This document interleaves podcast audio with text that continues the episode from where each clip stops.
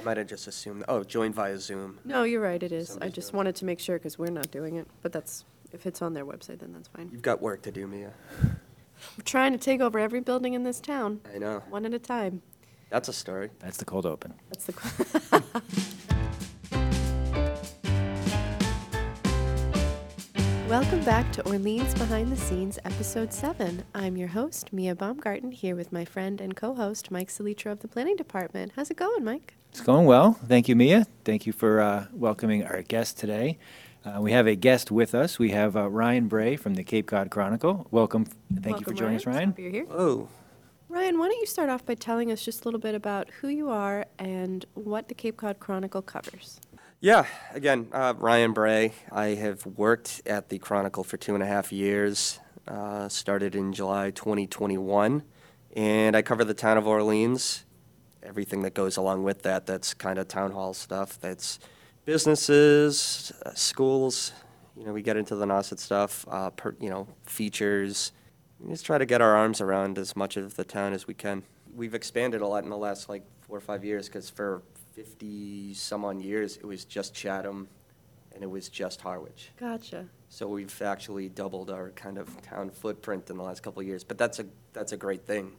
I, feel like the, the trend, sadly, in a lot of jour- you know print journalism and newspapers is uh, you're seeing declines. Right. Things are receding, and to be able to grow in the face of all that is it's actually it's pretty thrilling. That's really exciting. And how did you end up being the point person for Orleans?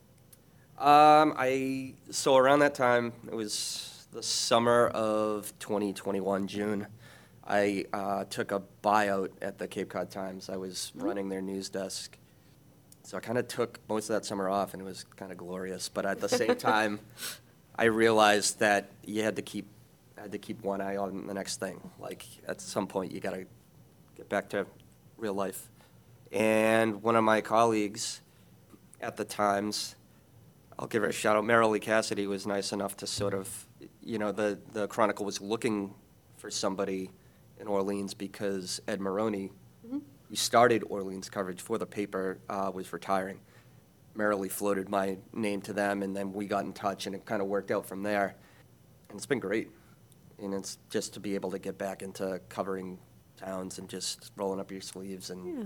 doing it. And um, yeah, it's I, I I couldn't be happier. Yeah, absolutely. That's great to hear. So this would be a tough question to land, but I'm going to try anyway. Starting in a new town, um, I can kind of relate, as I've been in my role for a little less than a year now. Mhm. You need to build relationships with the people who uh, live here, work here, visit here, and some of those uh, relationships with the town, those people have been here for many years, if not decades or longer. So being the new guy, being the person who's coming in, how do you start building those relationships? And how do you ultimately, in your role, become the authority where they're looking to for their news on a weekly basis? Don't say make a podcast.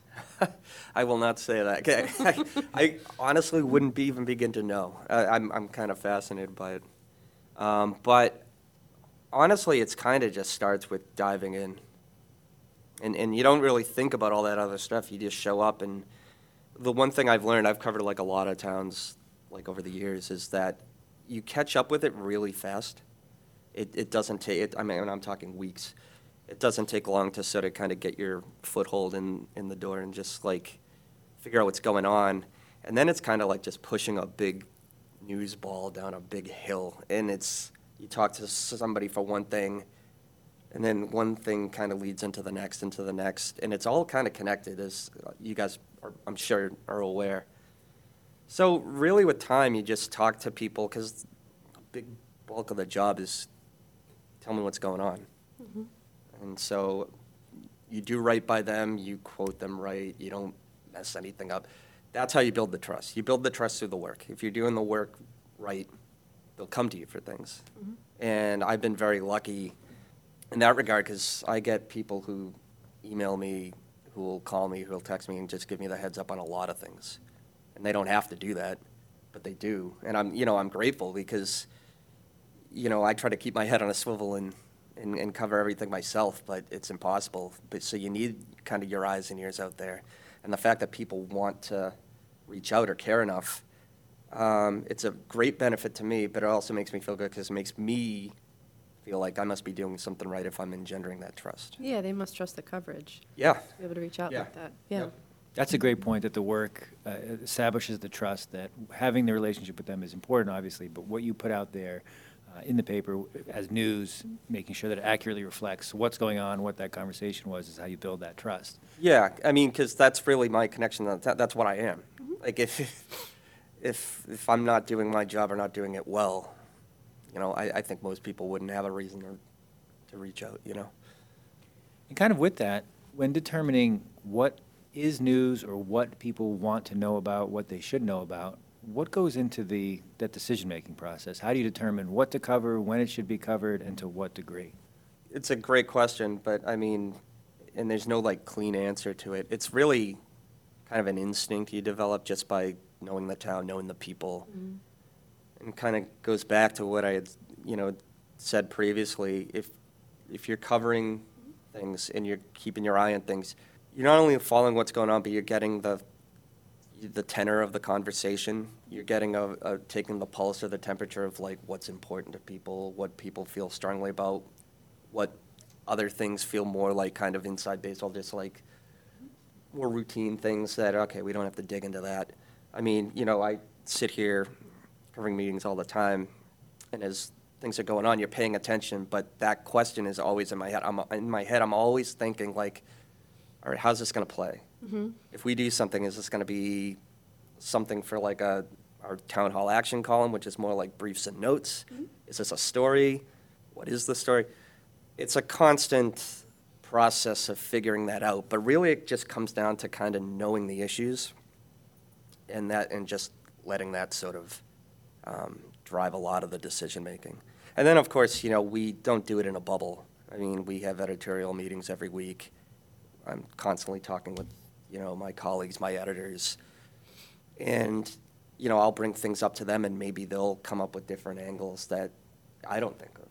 And so that's a really valuable part of that process too, is the back and forth that you get from the people you work with. But it's not, it's not an e- a quick and easy thing. It's just, little bit of um, art to you, you it. fi- you just, you just know. Yeah. Yeah. So something I'm personally curious about, and at the risk of giving myself a performance review, I Mhm. do see you in here watching the meetings often. Do you also use the video archive often? And what All the do you, time, What do yeah. you? Um, are there things that you get from being here that you don't get from the video archive? Yeah, I mean, absolutely. First, I'll say the video is a great at tool. Thank you so much. That's what I was looking for. Yeah, there you go. You, you, you fished, you, you- you caught it. Fished, I caught, I reeled Yeah, in. There you go. Very good. Uh, that was, that was slick. You. Um, but, uh, no, no, it really is because, again, you can't kind of be everywhere. So to have that, that tool that allows you to sort of double back Mhm. and kind of catch up on things at your time too, where you can stop, pause, and. Um, but yeah, like be if you can be here, Mhm. You you catch the nuances of things Mm. that video's not going to catch. Um, you can kind of sometimes there's you know murmuring and, and stuff that's happening around the room, or you know there's little things you can pick up on about how people are reacting to what's being discussed. Um, but really, just being there. Mhm. I, ju- I just think it's a good thing in general. Yeah. I mean, I think in a lot of ways, like COVID, you know, with um, the way they've sort of altered the open meeting law to allow for Remote things to do participation, yep. remotely. I mean, it's convenient, but you know, I could have started this job just sitting at my computer and like never shown my face in here. But then, how am I building those networks? How am I meeting people? I, I feel like you got to be in it. So, to the best of my ability, like I always try to make it here. But, but I definitely use both methods. I, I lean on the video a lot because it's good to just be able to kind of go back, or even if I've been here, oh, what did they say? Just go back to the meeting and make sure I got, you know, button some stuff up. Um, yeah. Good. Well, I'm glad to hear that. Yeah, no, and I think I would venture to guess for other people, it's a great service too. Yeah. And that's a, such an excellent point, bringing up that you could do the actual work from behind a computer screen, but showing up is how you build the relationships, build the trust, and being there in person is, is the way to kind of further that more, more quickly and in a more established basis. And also, I'd just add with that, it's really kind of part of what makes the job fun is being out there. You know, if, if my job was really just relegated to me in a room, hitting pause, Yeah. and start, hitting pause, I, I don't know. I don't think I'd be doing it as long as I have. There would be very little kind of liveliness and energy, I think. in Yeah. that Kind of coverage, yeah. Yeah, Mhm. absolutely. So where can people find the Chronicle if they have yet to, to read it? On newsstands, there are certain places that get it on Wednesdays. I think most places get it in newsstands on Thursdays. So you can go to your local supermarket, your corner store, and, and find them various places. And then you can subscribe. They do home delivery. Right? And again, I think most places get it Thursday or Friday. Mhm. So that's the print edition. And then online, you know, like most newspapers, we have an online presence. And we actually, just in the last couple months, we overhauled our website, which has been kind of interesting. It's been a process. of When Sure. anytime you do something new, there's like little kinks to work out and, and whatnot. But on the website, we start uploading that week's stories on Wednesday, Mhm. and we'll do a few on Wednesday, a few on Thursday, maybe one or two on Friday. You know, so there's good incentive. There's good reason to kind of check back and, and just see what's going on. And, you know, we also have our e edition uh, that people can check out on the website. So lots of different ways to get the news. Do you have a social media presence for the Chronicle? I don't myself. Um, we have the, the Chronicle has Facebook, Twitter, Okay, so people could Instagram. follow that to get. and then we all sort of like updates. we all share one account. We just kind of Gotcha. load stuff in. Okay. So you cover Orleans news. Yes. Is there a story from your recent coverage that stands out as being particularly fun or memorable? Yeah, one of the things I really enjoy doing. I mean, news takes all different forms, but we do every week on we do a page two personality profile. It's sort of like a slice of life kind of thing, Mhm. and we try to like it's just a way to kind of like meet people in the community of all walks. Mhm. And back in November, I had the opportunity to sit in with a sewing group. I'm not an I'm not a sewer. I, I have no no concept how to do any of that. Mm-hmm. But I was given the op, I- it was, somebody emailed me and said this, told me the story, you know, this woman who had been kind of or- running this sewing group out of her house, and she's in her nineties, and she's been for thirty years just knitting hats for newborn babies, and just donating them Oh, that's lovely. and just doing it as a matter of course, and she keeps like immaculate like tr- count of how many she's done. So that was nice, but I went in there thinking this was just going to be a, a story about this woman, Mhm. and it really became a story about the group, about the connection that her and her friends and these other you know women who are part of this group have, and why. What is it about sewing that brings people together? That was fun because you sometimes you think you're going in with one thing and you come out with something completely different. And it's better than what you had hoped. And that's sort of like the, I don't know, that's just kind of journalism in a, in a way is you can try to drive the bus as much as you want, Mhm. but at some point you got to let go of the wheel and kind of just dig in on what's in front of you, you know? Mhm. Um, so every once in a while, a story like that comes, that kind of, as you're doing it, takes you by surprise and kind of keeps you on your toes. But yeah, so that that was a really good one, and I and I like doing those profiles in general because sometimes it's the, the the flip side of the kind of more newsier town government, Mm-hmm. the, the harder stuff. Right. You know, it, Maybe a it- little more dry. It brings you a little more balance. That was such a good answer. I want to that write. I better? want to read a book about the sewing circle Oh man. and the man, newborn baby hats. That was good. it was it was a good one. Yeah. That's really interesting. Speaking of balance and changing gears here to talk about personality page two, what are some things that you find yourself doing in Orleans when you are not covering? Or what do you like about the town that it does not involve news coverage? I, I mean, I like the people. I really do, and that might sound like a, a safe, easy answer, but um, I've covered towns on the Cape where it gets really vitriolic, and where they it gets very chippy, and that's part of what makes it fun. But also, there's like a some local crank that's just trying to just mix it up, and, you know, and succeeds more often than not, and gets everybody mad. And um, there's surprisingly none of that in Orleans. I feel like people are very dedicated to the town. They're very impassioned, but that impassion doesn't manifest itself in like bitterness or kind of Mhm. infighting. It's it feels like you know it's a lot of people who just really enjoy the community, really enjoy their neighbors, and they all feel like they're on the same page. So just, you know, being around town has been really cool and meeting people. You know, on occasion, I live in Marston's Mills, mm-hmm. so it, it's a little bit of a hike. So I don't spend a ton of time in Orleans outside of doing my job, but just doing my job allows me to get around. And I don't know, I just think it's a great place, and certainly they've been very welcoming to me. That's great. Yeah. Is there an upcoming topic that you're really interested in digging into? Not one in particular. There's always things that you, you kind of see off on the horizon. Yeah, And you're like, that's all what I right, I got to keep my ear open for that. Um, and actually, one of those just came to pass. It'll be in the paper next week, but what was going on at Christmas Tree Shop. Can you give us a spoiler? uh, yeah, well, we all, yeah, so actually, if you've been following that story, we already kind of let the cat out of the bag, but Baskins Okay. Ace Hardware Moving in. was very assertive in saying, we, we need that space, we got to get it. And that they're, they've signed a lease. So that was one where it was kind of, you're like, all right, I can't let that one get by. I got to stay on top of that. So, but then really it's a- kind of a lot of the th- things that just are kind of like permanent fixtures in terms of news Mhm. stories. Housing, there's always going to be Yep. movement on that front. There's always going to be developments. Sewering, you know, that story isn't going anywhere. Mm-hmm. Those bigger issues give you a lot to work with. So I'm always paying attention to what's like the next development in those kind of Mhm. areas. But it's sort of like a carousel that just keeps spinning. Yeah. So, you know, I, I look forward to things, but then there's things that come up and it's like, oh, wow. You know, so it's, it's certainly a lot to keep your, keep you occupied. So, according to your bio, you enjoy loud music. Can you tell us what kind of music you like and a little bit more about what you like to do outside of work?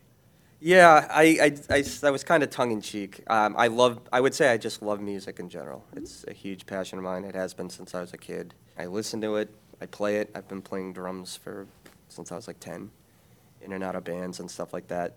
But really, more these days, it's, if I'm not working, it's kind of family. I got a two-year-old at home, and that's um, a great way to get your steps in. um, and you know, so it it's been an interesting sort of evolution, but the Chronicle keeps me plenty busy. But it's important to find the other things in life to kind of um, to, to switch gears. But I'm lucky to have a great family and you know other things that keep me occupied, energized, refreshed, etc. Well, thank you for joining us, Ryan. This has been great to hear a little bit more about the Chronicle and your background. We'll post all the links in the show notes about where uh, our listeners can find uh, upcoming uh, articles as well as the entire uh, catalog that you have there. Uh, before we sign off, is there anything that uh, we didn't ask you or anything we didn't talk about that we probably should have today?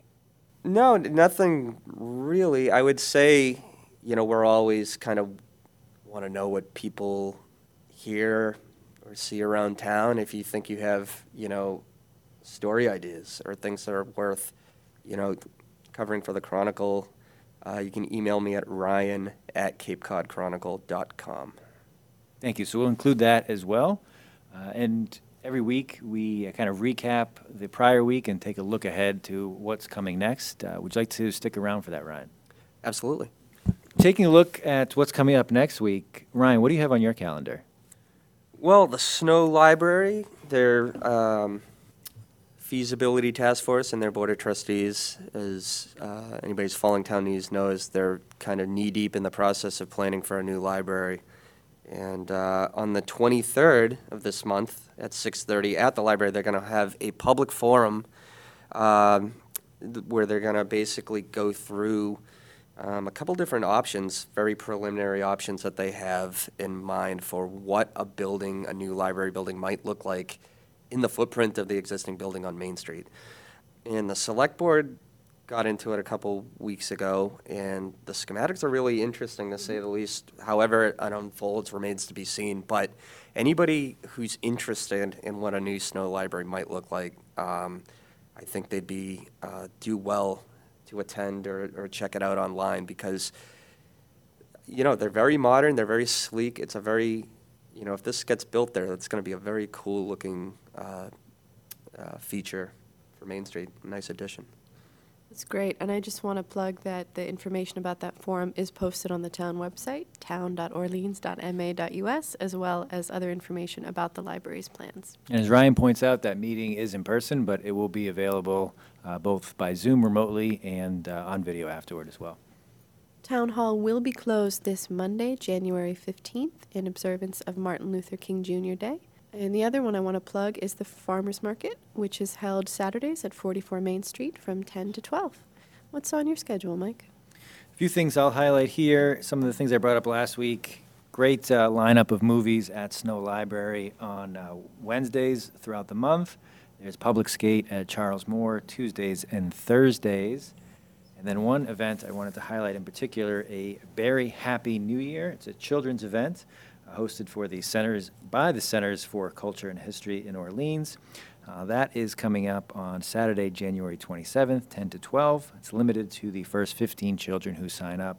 Uh, it revolves around the corduroy story. Uh, it sounds like a wonderful event. So if you are available and are interested and have children, please uh, check out their website, OrleansHistoricalSociety.org, for more information. Thank you so much. And thanks for being our guest this week, Ryan. This was a Oh, wonderful episode. Thank you. Thanks for having me. As always, you can get in touch with us at orleansbts at town.orleans.ma.us. We welcome your feedback, comments, and we are still accepting submissions for artwork for the podcast.